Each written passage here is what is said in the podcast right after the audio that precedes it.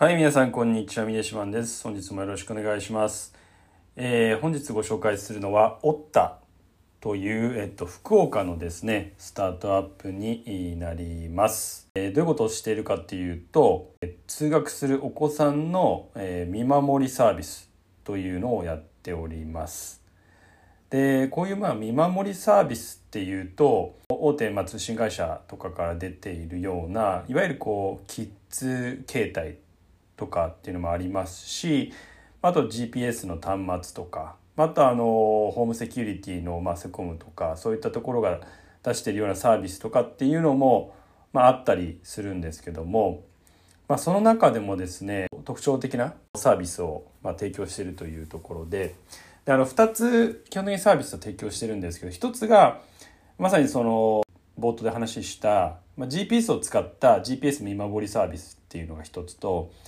でもう一つの方がまあ特徴的だと思うんですけどもビーコンを活用した BLE 見守りサービスというのをやっております。BLE 見守りサービスっていうのはその本当に通学圏のそのエリアの中で基地局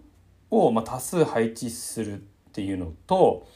あと見守り人っていう方がですね、いわゆるそのボランティアでスマホにアプリをダウンロードするとその子供が、え持っているですね、え小さい端末そこから電波が発信されて、まあ、それをその基地局だったりとか、えその見守り人の人の携帯が、え受信をして、まあ、どのエリアを、ま通過したかっていうのが親御さんの方で、ま確認できるって、まあ、こういうことをやっているというところなんですけどもで、えっと、まあ、特徴的って言ったのがそのそのビーコンを使ってるっていうのが一つあるんですけどあといわゆるその GPS ベースのサービスよりも、まあ、若干安価になっているところもあるかなというのが一つとあとまあ行政と一緒になって、えー、最初はですね、まあ、無償で、まあ、配ってで、まあ、それをまあ実際にですね特定のまあ市とか、まあ、区とかその中で、まあ、通学してるお子さんが使って通学してみてそれでまあいいなっていうふうに思った方がいれば継続的にまあ有料でサービスを使う。って、まあ、そういうことをやってるっていう感じなんですけども。でまずあの価格のところ実はその GPS 見守りサービスっていうのもやってるんで、それが月々680円から990円っていうところなんですけども、BLE 見守りっていうのは月々330円から495円5円という、まあ、いわゆる基本使用料みたいな感じでなっていて、で、あの、キッズ携帯とかだと、まあ、基本料月550円っていうのが、まあ、あの、平均的というか、まあ、大体そういう感じの価格なんですけども、であと、ホームセキュリティ系だと月1870円とか結構跳ね上がるような感じになるんですけども、まあ、なので、まあ、価格差ですごい大きな差があるわけでは、まあ、ないんですけども、まあ、330円から495円というところで、まあ、若干安価になっているかなというところです。で、あとはその2点目のところで言うと、もう、あの、一つですね、えっと、代表例として、まあ、実際にその、追った社のですね、ホームページにも載ってますけども、大阪府の箕面市のケースっていうのがあの載っていて、最初本当にこの市内の全小学校だったと思うんですけども、で、1万1000人の児童に実際にその、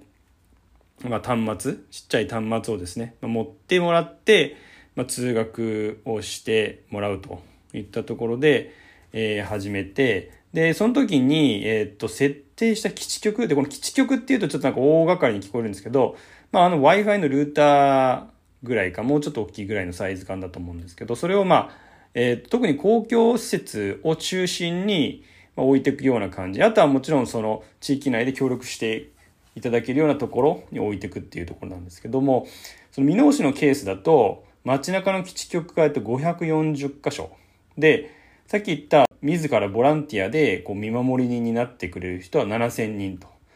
いうところもあって結構多くのところで、まあ、いわゆるその端末から発信されるその電波をこう受信できるっていうような状況になっているというところです。でそのまあ、えっと、見直しで実際にその実証実験をやってみてすごく良かったというところで、まあ、実際にですね、まあ、優勝のサービスを、えっと、普通にこう始めていると、まあ、そういうような感じになってるんですけども結構ですね、えっと、まあ、全国でもですね、こう、主要な都市で、まあ、そういったサービスがもうすでに提供されているということで、例えば東京だったら、まあ、千代田区とかですね。で、あと、今年に入ってっていうところで、協業を始めたっていう都市でいうと、小田原市とか、新潟市、東京の東村山市とかですね。まあ、こういったところで、あの、もう始めているということで、あの、本当にこの、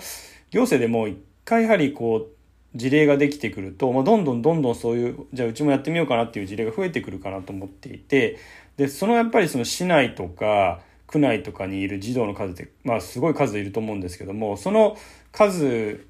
まあ分ですね、端末を配ってて、実際にまあもちろんその3ヶ月目からかな、有料になると。最初2ヶ月は無料でっていうところなんですけど、で、まあ3ヶ月目からまあ、まあこれ使ってみてもいいよね、まあ価格も安いし、まあ安心だしっていうところで、親御さんがまあ続けて使ってみようかってみたいな感じになった時って、やっぱり多分数千単位で継続して使われる人っているんじゃないかなと思うと、1ヶ月あたりの金額っていうのは本当に400円とか500円前後っていうところですけど、かける数千円っていうところを考えた時に、まあ結構大きなビジネスなのかなっていうふうに思ってます。で、まあ面白いなと思ったポイントの一つはやはりこう行政と組んでやはりこう無償で、まずは端末をま配布して実際に使ってみてもらってから、えー、3ヶ月目から、有料サービスに移っていくっていうのが一つと、あと、さっき話したような見守り人っていうのをま使っているっていう点かなと思ってまして、で、これあの、ちょっとこれで思い出したのが、このポッドキャストでもあの、ウェザーニュースってだいぶ前に取り上げたんですけども、その時にウェザーリポートっていうのがあって、それってあのウェザーニュースを実際に使われているそのユーザー側が自宅のですね、近くのその天気を写真撮って、で、それをこうアップロードするみたいな感じで、まあ別にそれに対してなかなか直接的な報酬みたいなのはあのないんですけども、まあその、まあ自分もその正確な天気の予想に貢献したいとか、まあそういったところで、まあ自分自らそうやってこう積極的にですね、他のユーザーも便利に使えるっていうところに貢献していくっていう人がいるっていうことかなということで、なのでこの見守り人サービスというのは非常にいいことかなと思ってます。で、その見守り人も、えっと、スマホでその、まあ、アプリダウンロードして、まあ、実際にその、まあ、発信して受信したところの、どれぐらい受信したかみたいのポイントみたいな形で見ることができるので、まあ、一定なんかこう、自分がまあどれぐらい貢献したかっていうのはまあわかるっていうところも、まあ、一つ面白い仕組みかなっていうふうに思ってます。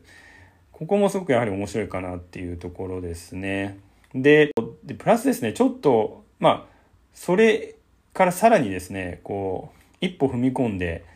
なんか面白いこうやり方とかあるかなっていうふうに考えた時に見守り人がですね、なんかこう街中で、なんか不審者みたいのがいたら、こう、情報をアップロードするみたいな、さっきのウェザーニュースのウェザーリポートみたいな感じで仕組みを導入して、まあ、その子供たちがですね、通学しているエリアとなんか重なってたりとかする場合は、他の見守りの人に、まあ、親御さんももちろんのことを通知が飛ぶとか、あと警察にも伝わるとか、まあそういったなんか仕組みとかがあったりすると、まあ、よりこう、なんですかね、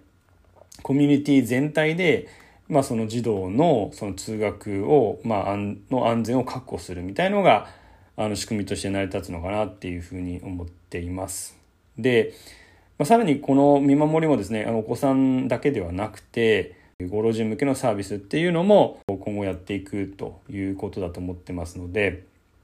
まあ、本当にそのこの技術を使ってコミュニティ全体でこうみんなでこう安全性を見守るみたいな。そういったのってなんかすごくいい取り組みかなというふうに思いますのであの今後ですね、えー、こう使われている都市が増えていくっていうのをなんかこう楽しみに見ていきたいなと思いますし実際私福岡に今住んでるんですけど当然あの福岡の会社さんなんで、まあ、いろんなところで使われてる自分のその住んでるところも使われてるんですけど見てるとその自分の住んでるところから本当にえっ、ー、と、近くの小学校までって、基地局みたいなものが 5, 5箇所ぐらいあるかなっていう感じで、なんでまさにその通学路にもちゃんとあるなっていうのが確認できたのもすごく面白かったなというところでございます。本日はですね、